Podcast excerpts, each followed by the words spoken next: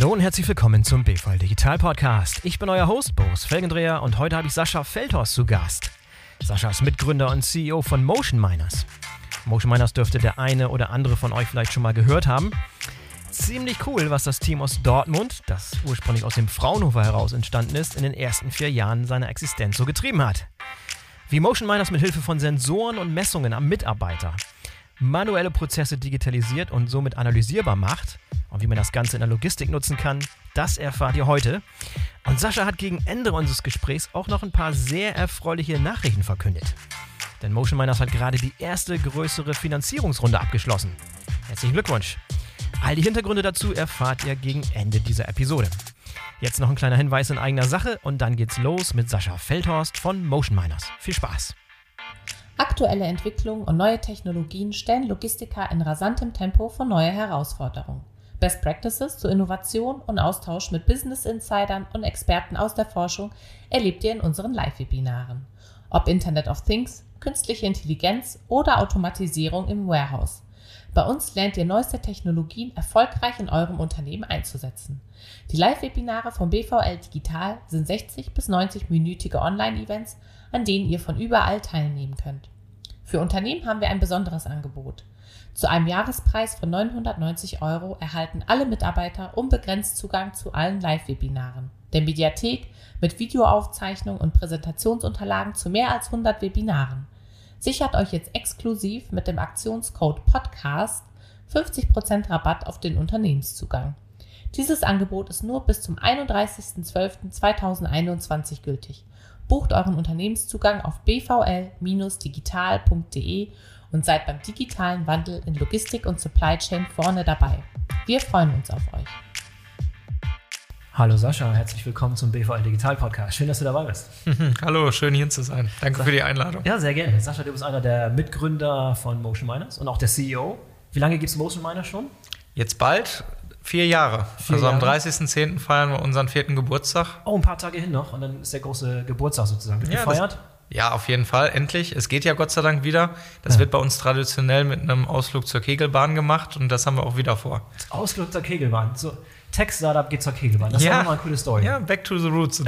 Sehr cool.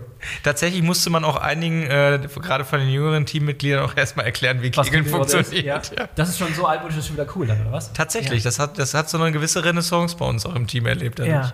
Wo sitzt ihr? Ihr sitzt nicht hier in Berlin. Wir, wir senden das gerade hier am Rande des Deutschen Logistikkongresses. Wir sind in Berlin, aber ihr kommt nicht aus Berlin. Nein, tatsächlich nicht. Wir kommen aus dem guten alten Ruhrgebiet, aus oh, Dortmund. Sehr schön, sehr schön. Und die Historie, gib mal was, ein bisschen was zur Historie. Denn ich, ich weiß, das ist eine Fraunhofer-Historie. Und äh, erzähl ja, mal, wie das ja. alles, wie damals die Idee vor vier Jahren entstanden ist. Wahrscheinlich schon früher, nicht vor vier Jahren habt ihr gegründet, sondern die Idee für das, was jetzt Motion Miners ist, existiert schon länger. Nimm uns mal zurück, so ein bisschen eine kleine Zeitreise wie damals. Ja, ja tatsächlich. Da müssen wir sogar wirklich in den Winter 2014 zurück. Gerne, da, auch, auch bis da gerne. Ja, ja also da ähm, äh, habe ich zusammen mit einem der Mitgründer äh, eine studentische Gruppe betreut. Die hat ähm, Damals hat, haben wir so eine fixe Idee gehabt, ich glaube, äh, Kommissionierung mit Kamera zu verbessern. Also eine Kamera sollte erkennen, ob das Richtige gepickt worden ist. Aha. Fanden wir total fancy und cool.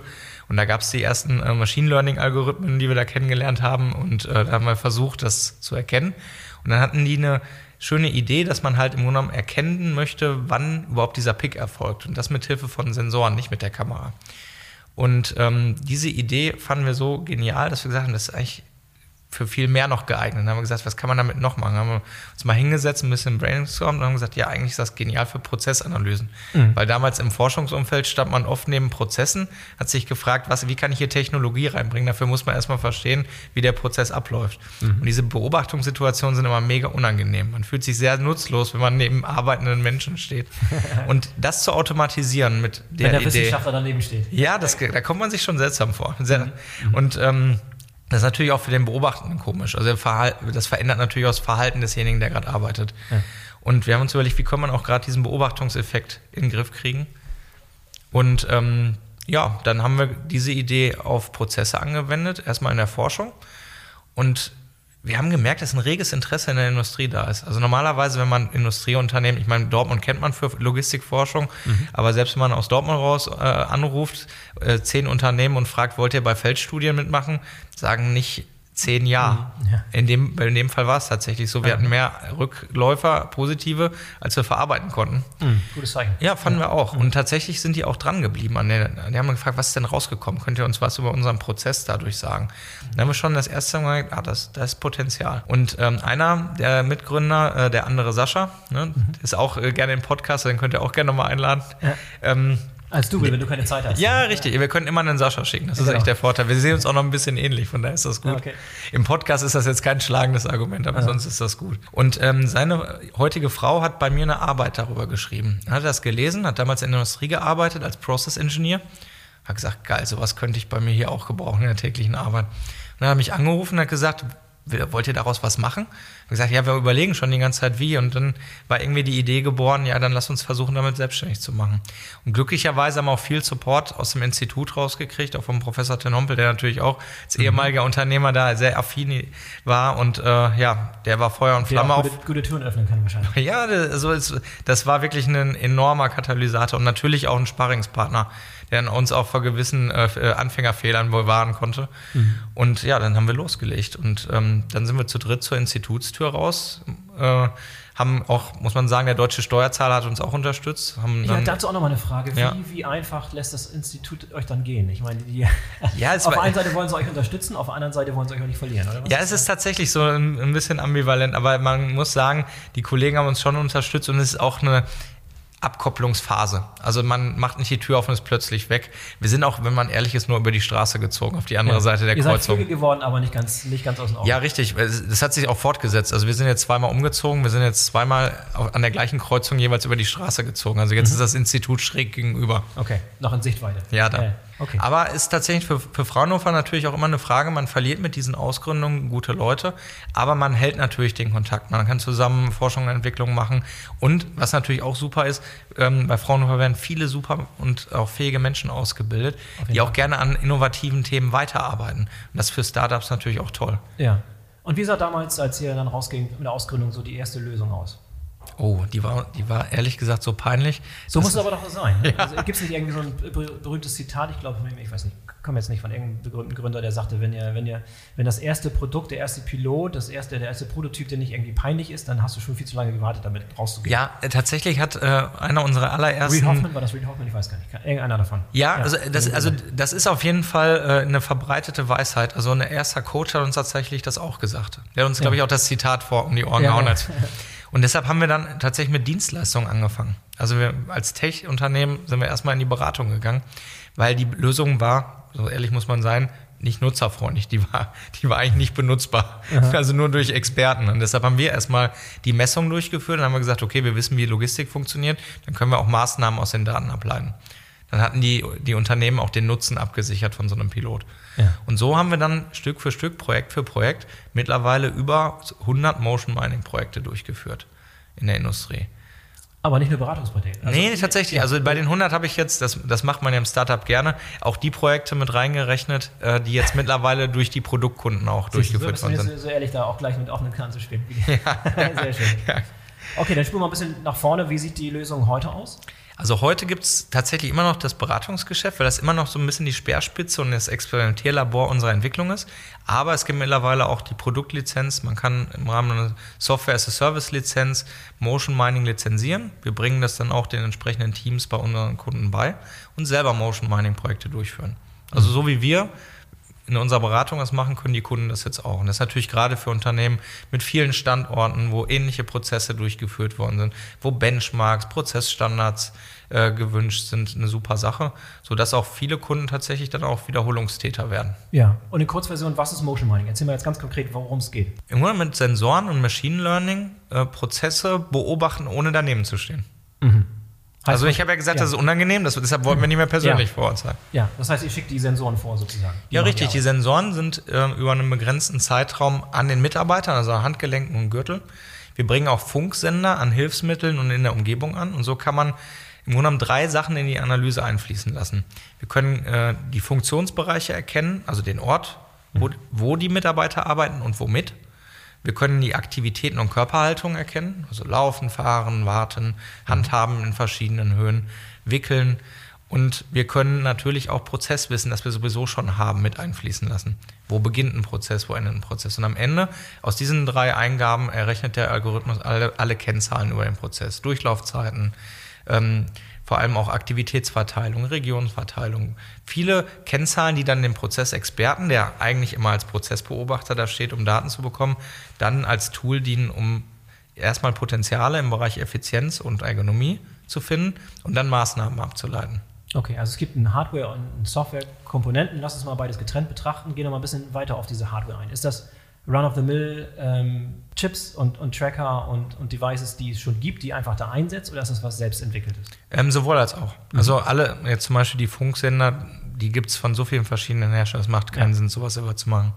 Und ähm, deshalb kaufen wir solche Teile ein. Und es gibt natürlich auch ähm, Hardware-Teile, gerade im Bereich der Sensorik, wo wir eigenes Know-how haben einfließen, also eigene Platinen ähm, selbst einsetzen. Genau, okay. selbst okay. Hardware. Das ja. macht tatsächlich auch gerade ein bisschen Bauchschmerz, weil das, was die Großen gerade am Beschaffungsmarkt mit Chips erleben, ja. erleben wir im Kleinen. Das ist verrückt. Also wir haben schon mehrfach Platinen jetzt umdesignt, weil die Bauteile einfach in absehbarer Zeit nicht lieferbar waren. Ja, auch interessante Herausforderung, sowohl Hardware als auch Software zu machen. Ne? Tatsächlich. Das Team und so weiter, das Know-how. Hattet ihr schon vorher Hardware-Erfahrung oder habt ihr das auch irgendwie also, Ich bin da so ein bisschen wie die Jungfrau zum Kind zugekommen. Also ich war immer, hatte eine Hardware-Affinität, mit einmal eigentlich Informatiker. Aber ja. weil ich am nächsten an der Hardware dran war, habe ich das Thema erstmal übernommen. Und ja. mittlerweile haben wir ein Team aufgebaut und die können das alle viel besser, als ich das damals gemacht habe. Und von den Hardware-Komponenten, was ist da das, das aufwendigste oder fortgeschrittenste und ausgereichtste? Der Sensor, also wir werden jetzt bald eine neue Sensorgeneration auf den Markt bringen. Der neue Sensor, äh, den werden wir auf der Logimat äh, das erste Mal dem Fachpublikum zeigen, ähm, ist, ist auf jeden Fall ähm, von der Integrationsdichte das aufwendigste Teil. Und ähm, danach kommt, glaube ich, unsere Dockingstation, wo die Sensoren geladen werden, aber auch die Messungen choreografiert werden das, und die Daten hinter verschlüsselt hochgeladen werden. Mhm. Also da steckt auch tatsächlich mittlerweile schon ganz schöner Brecher an Platine drin. Ja. Und was kann ich an existierender Hardware, die in so einem Lager zum Beispiel äh, existiert, was kann ich davon in Systeme einbinden? Ja, was wir zum Beispiel äh, mit einbinden können, sind Fahr Fahrzeugdaten, ähm, was, was wir auch schon sehr häufig gemacht haben.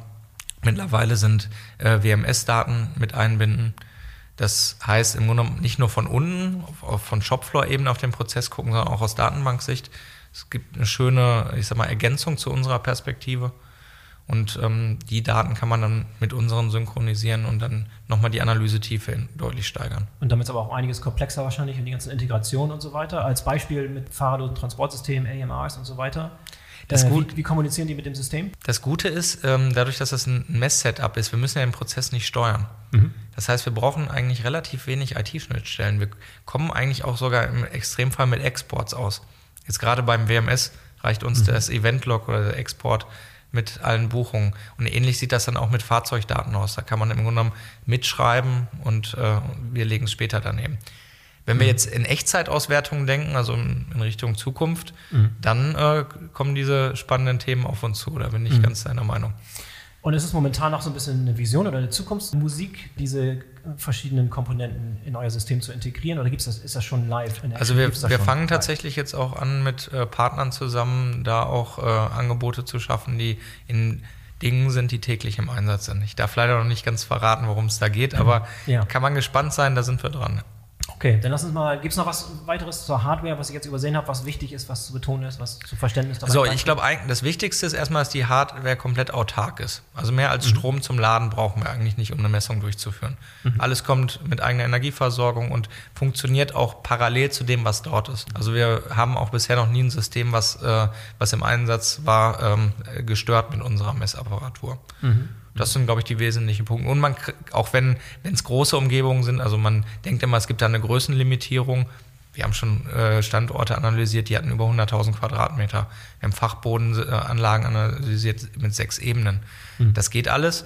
Und in der Regel kriegt man so einen Messaufbau auch in ein, zwei Tagen mhm. über die Bühne. Und da braucht man kein Beraterteam, ein großes Beraterteam, was da irgendwie für ein paar Monate einzieht, sondern das ist äh, überschaubar und macht ihr selber? Oder? Da, aktuell schon, aber jetzt zum Beispiel im Produktgeschäft machen die Kunden das dann auch selbst. Mhm. Und die lassen das teilweise auch durch die Standorte dann machen. Wenn man das mal gemacht hat, dann kann man das auch wiederholen. Ja, so, und dann gibt es eine Softwarekomponente. Beschreibt die mal kurz, was äh, beinhaltet die? Das ist eine Plattform, eine Analyseplattform, ähm, wo wir unsere Algorithmen gekapselt haben. Das heißt, alle Rohdaten, die jetzt die Hardware aufnimmt, werden dort hochgeladen und dann durch eine Datenverarbeitungspipeline geleitet, um sie dann ich sag mal, zusammenzuführen, auszuwerten und dann zu erkennen, okay, das war Prozess X, Tätigkeit, Untertätigkeit Y und das ist so oft vorgekommen, so äh, lange hat es gedauert.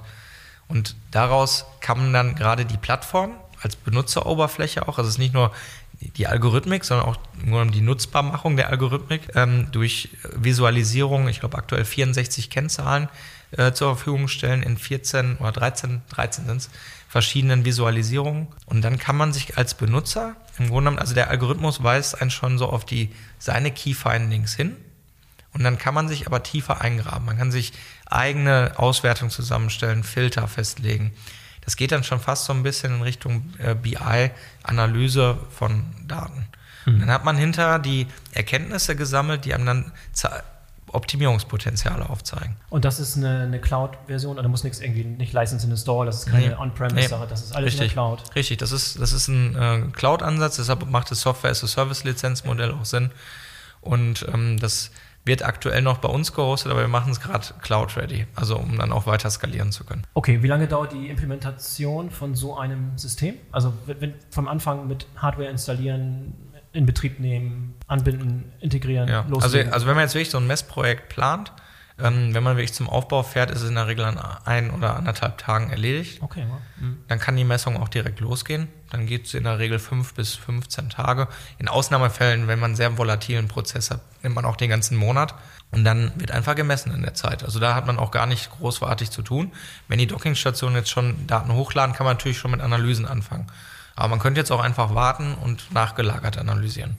Und dann baut man ab. Das dauert in der, es geht in der Regel schneller, sagen in der Regel einen halben bis einen Tag. Und dann fängt man mit der Analyse an. Erst natürlich sucht man nach Potenzialen, Verschwendungen zum Beispiel oder ergonomischen Risiken. Und dann geht man in die Maßnahmengestaltung, also so wie man es auch aus normalen Beratungsprojekten kennt mhm. entwickelt dann äh, Alternativen, bewertet die, äh, wählt was aus und dann kann man natürlich auch mit unseren Daten wunderbar ROIs rechnen. Man halt sagt, okay, ich habe so eine Wartezeit, zum Beispiel äh, durch eine gewisse Verschwendung, das wird mich eine Verbesserung technischer Natur kosten. Nach x Monaten hat sich das dann amortisiert.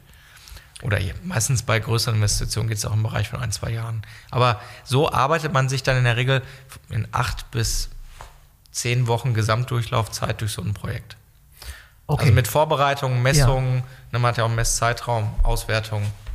Okay, also ist es immer, ist es immer so ein bestimmtes abgegrenztes Zeitfenster mit Horizont und Abschluss des Projektes oder ist es was fortlaufendes? Das, das, das, hängt so ein bisschen davon ab, wie der Kunde es möchte. In unserem Beratungsgeschäft ist es so, genau wie du es gerade ja. beschrieben hast. Okay. Wenn, der, wenn der Kunde jetzt, ich sag mal, sich eine andere Art der ähm, Optimierung gegeben hat, kann, kann das auch ein bisschen anders laufen. Zum Beispiel gibt es Kunden, die dann Quick-Wins umsetzen direkt und dann nochmal messen, was war der Effekt der Quick-Wins. So was kann man mhm. natürlich auch machen. Wenn man Installation einmal da hat, kann man sozusagen sagen, okay, ich messe, analysiere, optimiere, messe nochmal und gehe dann mit dem, mit dem neuen Datenbestand dann den mittel- und langfristigen Potenzialen nach. Mhm. Aber es gibt auch die Möglichkeit, dass halt langfristig, dass man es dauerhaft hat und dauerhaft diese Analysen macht.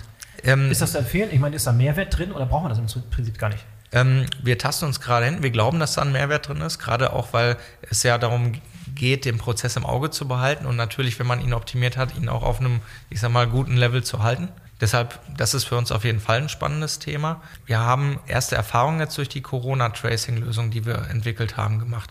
Da ist eine Lösung von uns, eine Messlösung permanent im Einsatz. Da liefern Tracer jeden Tag Daten über Kontaktinformationen, ähm, äh, Kontaktdauern und Kontaktorte. Und wir haben ein Dashboard dafür, also eine Plattform, die da täglich Kennzahlen für rechnet und auch mhm. visualisiert. Das heißt, wir durften darüber erste Erfahrungen machen. Ich hoffe, dass wir demnächst, wenn wir in der täglichen Nutzung sind, nicht mehr über Corona und Kontakte reden, ja. sondern wieder über Durchlaufzeiten und Prozess-KPIs. Ja, war das nicht schwierig? Also die Corona-Zeit, war das für euch ein großes Hindernis? Hat das äh, total alles durcheinander geworfen? Ja, ja. Also in, Weil ihr auch viel vor Ort äh, machen musstet und so weiter. Definitiv. Ja. Und zum Teil sind auch in, in unserem Produktgeschäft ähm, unsere, also die User unserer Technologie auch nicht mehr in alle Standorte gekommen. Mhm. Also Corona war schon eine Herausforderung für uns. Das, mhm. das haben wir auch gemerkt. Wir ähm, haben ein äh, Team äh, jetzt äh, Anfang 2020 von damals waren wir schon über 30 Mitarbeiter und oder knapp 30 waren es, glaube ich, damals. Und das merkt man natürlich, wenn dann plötzlich äh, so eine Unsicherheit auch um sich greift. Viele Unternehmen wollten ja gar nicht aufhören mit dem, was wir zusammen gemacht haben, aber sie wussten ja nicht, was macht Corona mit ihnen selbst. Und dann konzentriert sich jeder aufs Kerngeschäft und diese, diese Reaktion haben wir gemerkt. Und wir haben aber dann natürlich auch über den Sommer, wie viele, viele andere, gelernt, damit umzugehen. Wir haben ein Hygienekonzept entwickelt, ähm, die niedrigen Inzidenz- und Fallzahlen auch genutzt, wieder zu messen, gelernt, wie man unter Corona vernünftig messen kann. Wir haben gelernt, dass man ähm, Kunden auch ohne physisch vor Ort zu sein schulen kann. Mhm. Wir haben gelernt, dass man ähm, einen Prozess besichtigen kann, ohne durchs Lager zu laufen. Also wir haben an vielen Stellen eigentlich Dinge gemacht, das erste Mal, wo wir gedacht haben, das geht eigentlich nicht. Und es ging doch. Ja. Lass uns doch mal so ein Beispiel nehmen von einem Projekt, was ihr gemacht habt. Einfach mal so, um das mhm. mal exemplarisch so durchzuexerzieren, mhm. auch wie viele Leute daran beteiligt sind, wer auf mhm. Seiten eurer Kunden daran beteiligt ist, mhm. auch wie viel Zeit das in Anspruch nimmt, da haben wir schon ein bisschen drüber gesprochen, aber auch wie, wie teuer das in etwa ist, was das in, in welchen, in welchen Größendimensionen. Mhm. Ähm, vielleicht am einfachsten, wollen wir über eine Herstellindustrie sprechen oder Logistik oder, oder Handel? Was ist eigentlich so, wo ist das am meisten im Einsatz? Das, das, die Frage kann ich fast zurückgeben, weil das sind hast gerade die drei wichtigsten Kundensegmente okay. von uns auf. Also ja. wir sind viele in der Logistikdienstleistung unterwegs. Ähm, da haben wir auch wirklich für viele namhafte Logistikdienstleister schon gearbeitet und einige sind auch ähm, Lizenzkunden. Und ähm, wir sind aber auch bei Herstellern unterwegs, ähm, auch in ganz vielen, also unterschiedlichen Branchen, auch Automotive zum Teil. Ähm, und die dritte große Säule ist tatsächlich Handel. Und insbesondere die Verteilläger natürlich der Handelsunternehmen. Okay, lass uns mal so ein exemplarisch, such dir ein, ein gutes Beispiel aus, lass den Namen des Kunden weg und nimm uns mal mit so, wer, wer ist der erste Ansprechpartner mhm. bei euch auf Seiten der Kunden, die das sozusagen federführend machen? Ist, es, ist IT schon am Anfang beteiligt? Ist es eher, wer ist das? Ja, also IT ist, kommt meist im Laufe der Konkretisierung dazu. Aber immer dazu. Es wird nie wir empfehlen, wir empfehlen das. Ja. Also es ist, nicht, es ist nicht notwendig, weil wir brauchen keine IT-Schnittstelle. Nicht zwingend. Wenn wir keine WMS-Daten daneben legen, brauchen wir theoretisch niemanden aus der IT sprechen. Wir bringen aber natürlich funkende Komponenten mit. Und wir wissen, dass die IT Herr der Frequenzbereiche ist und deshalb empfehlen wir ja, unseren Ansprechpartnern. Ich habe gerade jetzt gestern irgendwie einen Podcast zum Thema Cybersecurity aufgenommen. Ja. Ich bin so sensibilisiert fürs Thema. Ich kann mir vorstellen, dass da auf jeden Fall jemand aus der Security oder zumindest irgendwie äh, tatsächlich dabei sein soll. Tatsächlich. Also ja. im Grunde, wenn wir, äh, wenn wir dort sprechen, reden wir über, über Frequenz also Frequenzbereiche, über Security und über Datenschutz. Das ist mhm. in, unserer, in unserem Fall natürlich auch eine wichtige Frage. Wir bringen Messequipment an Mitarbeiter an. Ja, ja, das heißt, die, diese kommen auch dazu. Du hast gefragt, mit wem wir zuerst sprechen. Ja. Zuerst, zuerst äh, sprechen wir in der Regel mit den Prozessverantwortlichen. Das kann ein Standortleiter sein, das kann manchmal auch ein Bereichsleiter sein. Das hängt so ein bisschen ab, wie der Kunde organisiert ist. Das kann auch tatsächlich äh, ein Prozessingenieur aus dem Lean-Team sein, Lean-Experte. Und ähm, meist sind mit der Anfrage dann auch schon konkrete Fragen oder Herausforderungen mit einem Prozess verbunden. So, und dann geht's los. Dann lassen wir uns das erzählen. Dann nochmal eine kurze Zwischenfrage. Ja. Was sind so typische Gründe, das nicht zu machen? Gibt es Leute, die denken, das wäre eine super Idee und sind so total angetan davon, aber gibt es dann große Hindernisse, wo es dann doch, doch nicht muss funktioniert? Ich, ja, muss ich, also es gibt eigentlich du musst zwei. schwer drüber nachdenken, ob es Gründe gibt, euch nicht. Ja, also na, na, natürlich ist mein Job, diese Gründe immer aus dem Weg zu räumen. Das heißt, ja. normalerweise, wenn ich Was jetzt an sowas. Gründe? Was sind so typische also, Vorbehalte? Also, also Vorbehalte ist natürlich das immer, das liegt, das liegt ja auf der Hand. Ähm, was sagt der Betriebsrat dazu? Mhm.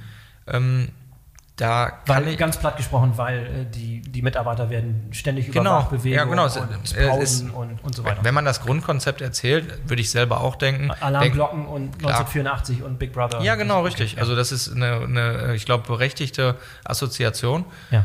Und ähm, deshalb muss man erstmal erklären, warum wir die Mitarbeiter-Privatsphäre eigentlich weniger in Anspruch nehmen als oder gefährden mhm. als herkömmliche Lösungen.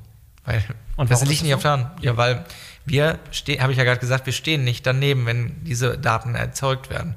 Ja, in heutigen, Pro ja, in manuellen Prozessaufnahmen beobachtet ein Mensch einen anderen. Er weiß also, wen er beobachtet hat. Ja. Er weiß, von wem die Zahlen sind. Mhm. Es werden vielleicht Videos gemacht. Dann nimmt man nicht nur den auf, der äh, gerade äh, gearbeitet, sondern alle, die ins Aufnahmefeld der Kamera laufen. Okay, verstanden. Und ein Bild hat automatisch einen Personenbezug. Unsere Daten kann man sich vorstellen wie wilde Aktienkurven. Das heißt, wir haben auch, auch in WMS-Daten gibt es Spalten mit Mitarbeiterkennung. Das heißt, egal was ich heute mache, ich muss eigentlich erst im Personenbezug loswerden. Bei uns ist es so, die Daten haben keinen natürlichen Personenbezug. Den müssten wir künstlich herstellen. Und da wir die Lösung so designt haben, dass das nicht passiert, also wir haben technische und organisatorische Maßnahmen, die das verhindern, dass ein Personenbezug entsteht. Oh, das ist interessant. Erzähl mal, also wenn ich weiß, welcher Mitarbeiter in welchem Bereich des Lagers zum Beispiel arbeitet, ist es jetzt nicht so schwer, das zurückverfolgen zu können, ja, wenn ich es wollte, oder? Deshalb, deshalb äh, sorgen wir auch immer dafür, dass viele Mitarbeiter, möglichst viel, also mög möglichst alle, manchmal ist das zu viel, aber mhm. möglichst viele in einem Prozess gleichzeitig gemessen werden, weil dann ist es nicht mehr so leicht äh, nachvollziehbar. Und die, natürlich hängt es auch damit zusammen, was für Auswertungen zeige ich dann. Mhm. Zeige ich, das war dienstags morgens in der Frühschicht 8 Uhr und lege den Schichtplan daneben, dann äh, könnte man den Eindruck haben, sowas kann man rausziehen. Aber das haben wir tatsächlich in der, in der Plattform ganz smart gelöst. Also in unserer Plattform gibt es zum Beispiel die Entität, Mitarbeiter auch nicht. Mhm. Es gibt Prozess, Unterprozesstätigkeit. Und daran sieht man auch ganz gut, dass alle Analysen dann natürlich diese Bezugsgrößen haben. Mhm. Das heißt, wir sind da eigentlich ziemlich stolz drauf, dass wir den Personenbezug aus den Daten die wir auf dem Shopfloor eben raushalten können. Und gab es schon mal Betriebsräte, die, nachdem sie all das gehört haben, sagen, nee, machen wir trotzdem nicht? Ähm, nee, tatsächlich nicht. Aber ich, äh, um auf deine Frage zurückzukommen, du hast ja gefragt, was wirklich so ein Moment war, wo wir gesagt haben, okay, es macht keinen Sinn. Äh, wir haben schon äh, eine Handvoll Gespräche gehabt, wo man uns direkt gesagt hat, wir sind mit unserem Betriebsrat aber auch wirklich nicht grün. Also wir kriegen schon Tagesgeschäftsthemen nicht durch. Okay. Dann braucht man nicht weiterreden, weil wenn, wenn schon, und, und also wenn hinter. Betriebsrat zu, äh, gibt es eigentlich nie? Oder gibt es auch Situationen, wo der. Okay. Es ist nicht zustimmungspflichtig, weil wir keine permanente Leistungsmessung machen. Aber es ist ein Akzeptanzthema. Wir brauchen ja auch die Unterstützung und wollen auch die Unterstützung ja. der Mitarbeiter bei den Messungen, weil die müssen die Messungen starten und beenden, sich das Messequipment anlegen. Und ähm, dementsprechend raten wir davon ab. Also gegen den Willen vom Betriebsrat mhm. haben wir noch nie ein Projekt gemacht. Und ja. ach, das halte ich auch für Quatsch. Ja. Aber wir hatten, vielleicht kann ich eine Sache ergänzen, wir hatten mal ein Projekt, das ist größer geworden wegen dem Betriebsrat.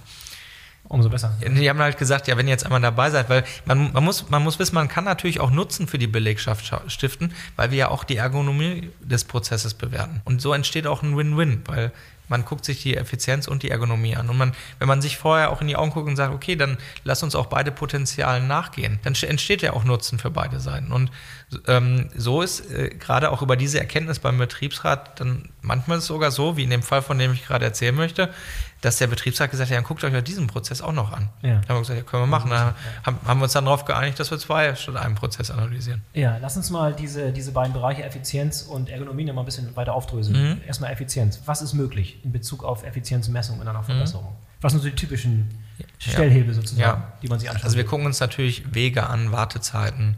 Mhm. Ähm, wir gucken uns auch äh, tatsächlich den Prozessmix an. Also wie viele äh, Reibungsverluste entstehen durch Kontextwechsel, weil der Mitarbeiter gerade noch kommissioniert hat, jetzt muss er einlagern oder in einer Verpackung helfen.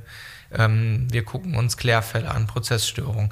Ganz viele verschiedene Dinge, die im Grunde genommen einem ähm, reibungslosen Ablauf im Weg stehen und die eigentlich auch, wir versuchen auch die Sachen einzukreisen, Lean-Gedanke oder Six Sigma, die nicht wertschöpfend sind. Ne? Mhm. Und darüber arbeiten wir uns vor. Und ähm, wenn ich jetzt so überlege, was wir so im Mittel finden, sind das im Median 15% Einsparpotenzial. Mhm. Das kann man im Vorfeld natürlich nicht versprechen. Also wir kriegen oft die Frage gestellt, worüber ich immer, ich versuche es immer positiv ähm, zu, wegzumoderieren, aber ich muss manchmal schon schmunzeln, wenn man uns vorher fragt, wie viel Prozent wir denn finden werden. Ja. Mhm. Weil wenn wir das so vorher wüssten, dann ja. müssten wir gar nicht messen. Gab es eine Situation, wo ihr nichts gefunden habt? Wo, wo wirklich da, das kann ich mir nicht vorstellen. Nein, wo, nichts ist nicht passiert, aber ähm, ich sag mal, der, der, also der Median ist 15 Prozent, zwischen 5 und 40 Prozent haben wir schon was gefunden. Ja, und das macht sie dann bezahlt. Definitiv. Klar, ja. man muss natürlich auch, da helfen wir bei der Prozessauswahl, auch ein bisschen die richtigen Voraussetzungen schaffen. Der Hebel muss so groß genug sein. Genug Mitarbeiter, genug Schichten, dann skaliert auch ein fünfprozentiges Potenzial. Wunderschön. Ja. Du hast vorhin schon mal kurz das, das ähm, Stichwort KI angesprochen. Wie mhm. genau funktioniert die KI? Muss die lernen? Also muss die sich erstmal lange Zeit, Zeitraum äh, den bestimmten Betrieb und die Abläufe dort anschauen? Oder hat die auch, ist die schon trainiert von anderen äh, herkömmlichen oder anderen Fällen sozusagen? Ja, ja also wir das ist also eine persönliche Sache. Ich sage unglaublich ungern KI. Unser Marketing äh, haut mir immer auf die Finger, weil ich immer Mustererkennung gesagt habe. Das beschreibt auch eigentlich ganz gut, was unsere KI macht mhm. oder unsere Machine Learning Algorithmen. Das ist mein Begriff, den ich lieber nehme.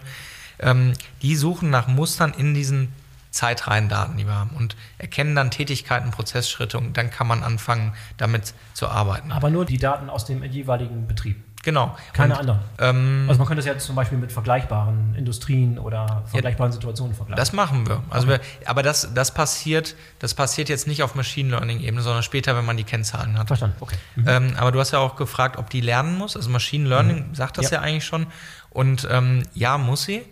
Und nein, wir müssen sie nicht auf jeden Prozess anlernen. Also wir sind mittlerweile, wir nutzen tiefe neuronale Netze und die sind mittlerweile so gut trainiert, dass sie sie sozusagen generalisieren. Also wir haben sie in verschiedensten Systemen angelernt und sie erkennen deshalb auch in anderen Systemen diese Aktivitäten zuverlässig. Mhm.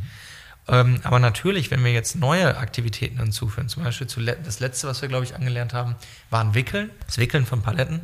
Und äh, das muss dann natürlich erstmal mit Trainingsdaten dem Algorithmus, dem Algorithmus beigebracht werden. Also man muss sozusagen die Modelle, die man hat, erweitern.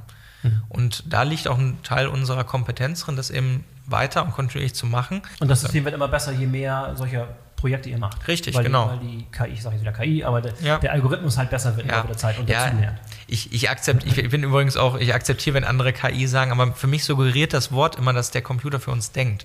Das mhm. ist bei uns halt eben auch ein Trugschluss. Wir liefern die Grundlage, um zu denken. Mhm. Auf über Prozesse, über Zahlen, über Verschwendung, über Potenziale. Wir brauchen aber einen findigen Kopf vor dem Bildschirm natürlich auch noch. Okay, ich war da eben zwischengegrätscht. Wir waren beim Thema Effizienz. Was gibt es noch mhm. in Bezug auf Auswertung bei Effizienz? Ja, also was wir uns zum Beispiel angucken, wie, also habe hab ich auf unserem Stand gestern noch gezeigt, dann gucken wir uns zum Beispiel an, wo in dem Lager, wir haben ja auch Ortsinformationen, wir haben das Layout, wo im Lager wird viel entnommen. Dann kann man sich die häufigsten Gassen angucken. Dann guckt man sich zum Beispiel auch an, wie groß ist die Wartezeit in den Prozessen. Dann fängt man an zu filtern. Dann guckt man sich zum Beispiel an, in welchen Bereichen entsteht die meiste Wartezeit. Legt das übereinander, ne, korreliert dann auch Daten, sucht sich auch manchmal Ausreißer raus. Mhm. Also man sieht ja, wie weit streut der Prozess. Warum hat er einmal, dreimal so lange gedauert? Dann kann man bei uns in der Plattform auch wirklich diesen Prozess mal ablaufen lassen, sich das angucken. Und darüber kriegt man dann immer mehr Auswertungen, die man sich in der Plattform bei uns auch speichern kann und die dann hinter eigentlich die Grundlage sind, um daraus eine schöne Folienpräsentation zu machen, wo man mhm. die Ergebnisse zusammenstellt und deutet. Ist es auch äh, üblicherweise so, dass ihr die Resultate, die Ergebnisse dieses Laufs dort präsentiert dem Kunden? Oder ist es eher eine Situation, wo ihr das installiert und der Kunde analysiert selber und präsentiert selber und zieht mhm. seine eigenen Schlüsse intern? Ähm, das hängt davon ab. Im Beratungsgeschäft ist es so, dass das rundum Sorglospaket sagt mhm. der andere Sascha von uns immer. ja, also von, von der ersten Planung der Messung bis zur letzten Strich am Maßnahmenkatalog und einer Ergebnispräsentation machen wir alles. Produktgeschäft ist anders. Da sind wir quasi Technologieanbieter und der Kunde muss sich dann entscheiden, möchte ich nur die Auswertung der Plattform haben oder mache ich daraus eine Präsentation? Mache ich daraus eine Excel-Datei? Wie will ich das weiter verarbeiten? Und das ist dann am Ende, ich sag mal, so ein bisschen immer Geschmackssache des Kunden. Wir empfehlen das aber, weil es natürlich auch eine schöne Projektdokumentation ist, ja. wenn man diesem Berateransatz folgt. Und die Benutzeroberfläche des Systems selber ist, ist auf dem Rechner abrufbar und muss nicht auf irgendwelchen Endgeräten sein. Ne? Nee, genau. Ja. Also im Grunde ist das eine Webplattform, da kann man von jedem Gerät sich einloggen. Ja. Ähm, Mobile funktioniert bei den Auswertungen nicht immer wunderschön, aber. Ist aber nicht wirklich notwendig. Ist nicht, oder? nein, ja. überhaupt nicht. Ja. Ich muss auch ganz ehrlich sagen, als wir das festgestellt haben, haben wir jetzt auch das nicht als Hochprior-Task in ja, die Entwicklung gegeben. Okay, nochmal zurück. Das zweite Standbein war Ergonomie. Mhm. Standbein-Ergonomie. Ja. ja. Erzähl da ein bisschen was zu. Was kann da genau gemessen werden? Ähm, wir kriegen ja mit, in welcher Körperhaltung die Menschen sich befinden. Also stehen sie aufrecht, müssen sich bücken, Überschultertätigkeiten. Und dann, dann noch mal kurz zum Verständnis. Hm? Wie bin ich verkabelt? Was habe ich genau am Körper, wenn ich da so Wir haben nur drei Sensoren. Drei Sensoren. An den beiden Handgelenken und am Gürtel. Handgelenk und Gürtel. Genau, also wir haben versucht, anders als Exoskelette, also man könnte das ja viel genauer erfassen. Ja. Es gibt ja Ansätze, die machen mit einem Motion Capturing Anzug, äh, rechnen ein ganzes Menschmodell als Skelett. Und das kann man natürlich dann winkelgenau auswerten. Das ist nicht nee, unser Ansatz. Weil das ist nicht aus unserer Sicht nicht praxistauglich, gerade in vielen logistischen Berufen nicht. Weil da hat man keinen stationären Arbeitsplatz, wo man vielleicht mal eine halbe Stunde mit dem, Ex äh, mit dem Motion Capturing ähm, Anzug rumlaufen kann. Es Mhm. dauert auch eine halbe Stunde, bis man das Ding angelegt hat und kalibriert hat. Mhm. Wir, unsere Messung startet man unter 30 Sekunden, wenn man schnell ist. Und ähm, Guter Trade-off. ja, denken wir auch. Und ähm, deshalb äh, geben wir uns mit einer geringeren Genauigkeit an der Stelle zufrieden, können aber natürlich trotzdem gewisse Sachen erkennen. Zum Beispiel, wie lange ver verharrt jemand in gebeugter Haltung? Äh, wie, wie, ähm, wie viel Handhabung wird in gebeugter Haltung durchgeführt? Und so kann man natürlich dann auch die üblichen Verdächtigen, also die Verfahren, die da auch die Industrie nutzen, Leitmerkmalmethode, EAWS, unterfüttern mit unseren Daten. Und so kommt man dann am Ende auch zu einer Ampelfarbe, die einem Aufschluss gibt, ist in dem Prozess aus ergonomischer Sicht was zu tun oder nicht. Und das dann aber auch wirklich nicht mehr auf Basis einer 10- oder 30-minütigen äh, Beobachtung, sondern auf Basis einer zweiwöchigen Messung. Wer interessiert sich typischerweise für diese ergonomischen Daten innerhalb des Unternehmens? Was mich total freut, eigentlich alle Kunden. Innerhalb des Unternehmens ähm, ähm, kommt es ein bisschen drauf an. Gerade in den größeren Konzernen gibt es da eigene Abteilungen für, betriebliches Gesundheitswesen. Ähm, zum Teil sind die auch Teil des Industrial Engineerings und haben dann einfach die ergonomischen Analysen als ihre Aufgabenbereiche. Ähm, aber auch bei, ich sag mal, dem gehobenen Mittelstand, wo, wo, äh, wo äh, viele unserer Kunden auch zugehören, da sind es auch die gleichen, die die Effizienz bearbeiten. Da werden dann einfach auch ergonomische Maßnahmen mit ergriffen. Ja, das ist nochmal ein gutes Stichwort. Unternehmensgröße. Wer ist der kleinste Kunde? Wie groß ist der ungefähr?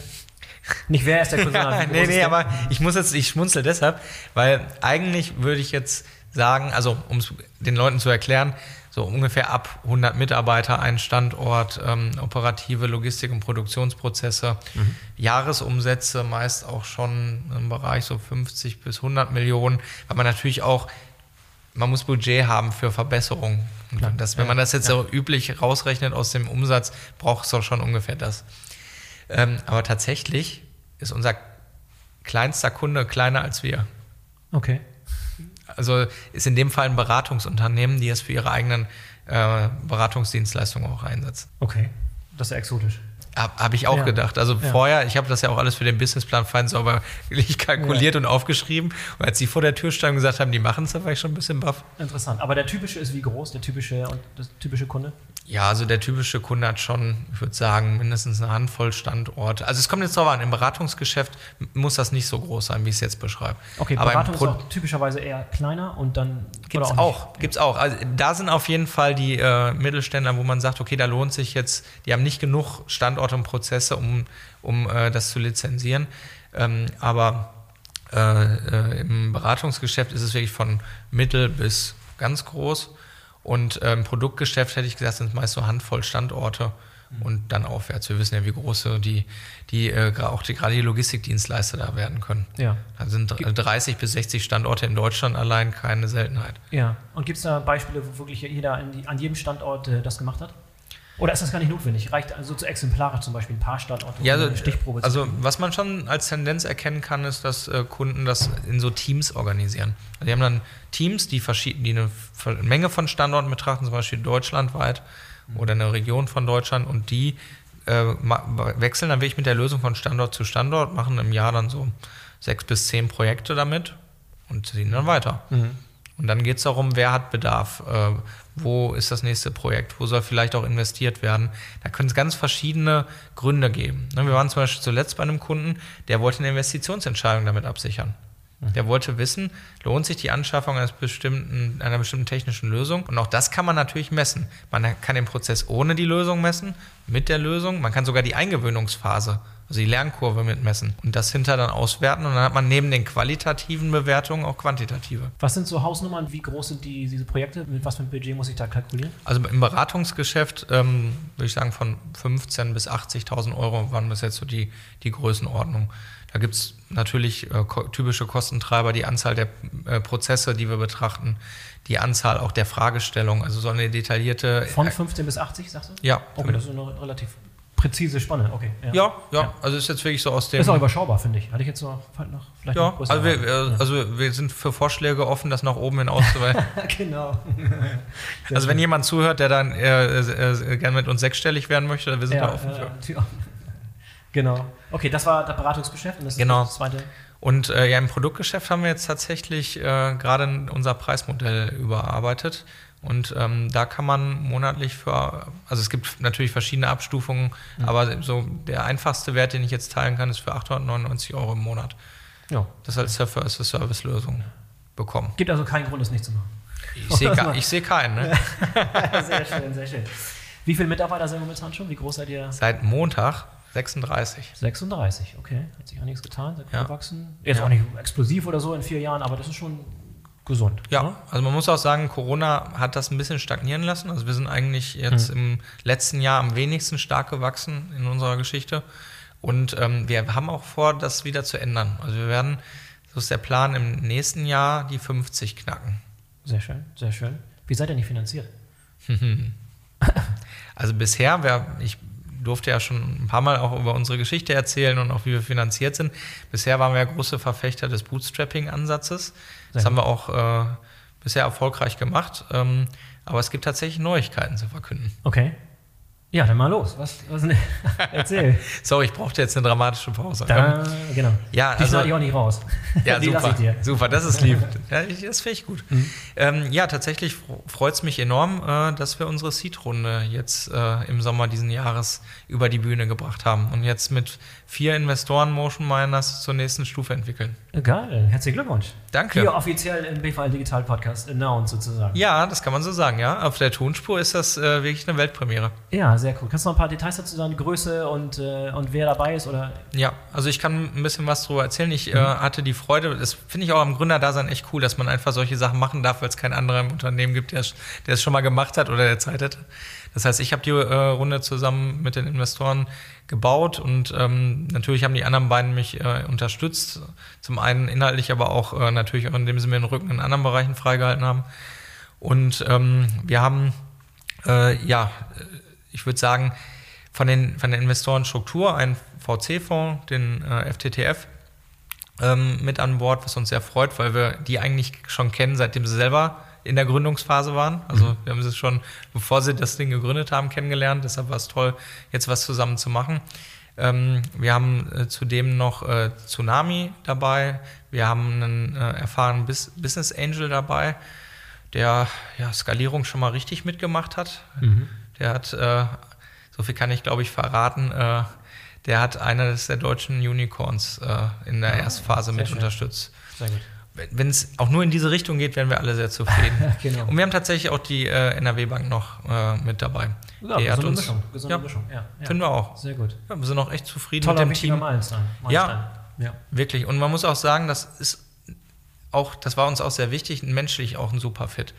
Also wir haben mhm. die in der Motion Miners äh, Familie auch begrüßt, die haben sich dem Team vorgestellt, haben auch wirklich da alles mitgenommen, jeder hat ein mhm. Poloshirt von uns gekriegt, also direkt uniformiert, äh, kommen dann auch zu den Teams-Event und sind vor allem auch echt wertvolle Sparingspartner. Also es macht wirklich Spaß, was wir bis jetzt zusammen gemacht haben und der Plan überzeugt mich immer noch. Also Toll, super. Ja, ich bin gespannt, wie es mit euch weitergeht. Erstmal herzlichen Glückwunsch zu der Finanzierungsrunde, wichtiger Meilenstein. Ich finde es super spannend. Tolles Gespräch. Vielen Dank, Sascha, und viel Erfolg. Danke, vielen Dank. War wirklich toll, hier zu sein. Und ja, ich, ich hoffe, wir treffen uns spätestens wieder, wenn es die nächste Runde zu announcen geht. Genau. Wir können da ja eine Tradition draus machen. Ja, spätestens zum Unicorn seid ihr wieder da. da da komme ich drauf zurück. Mach's gut. Ciao. So, das war der BVL Digital Podcast mit Sascha Feldhorst von Motion Miners. Toll, dass ihr dabei wart. Denkt dran, den BVL Digital Podcast zu abonnieren, damit ihr keine der kommenden Folgen verpasst. In diesem Sinne, bis zum nächsten Mal, euer Boris Felgendreher.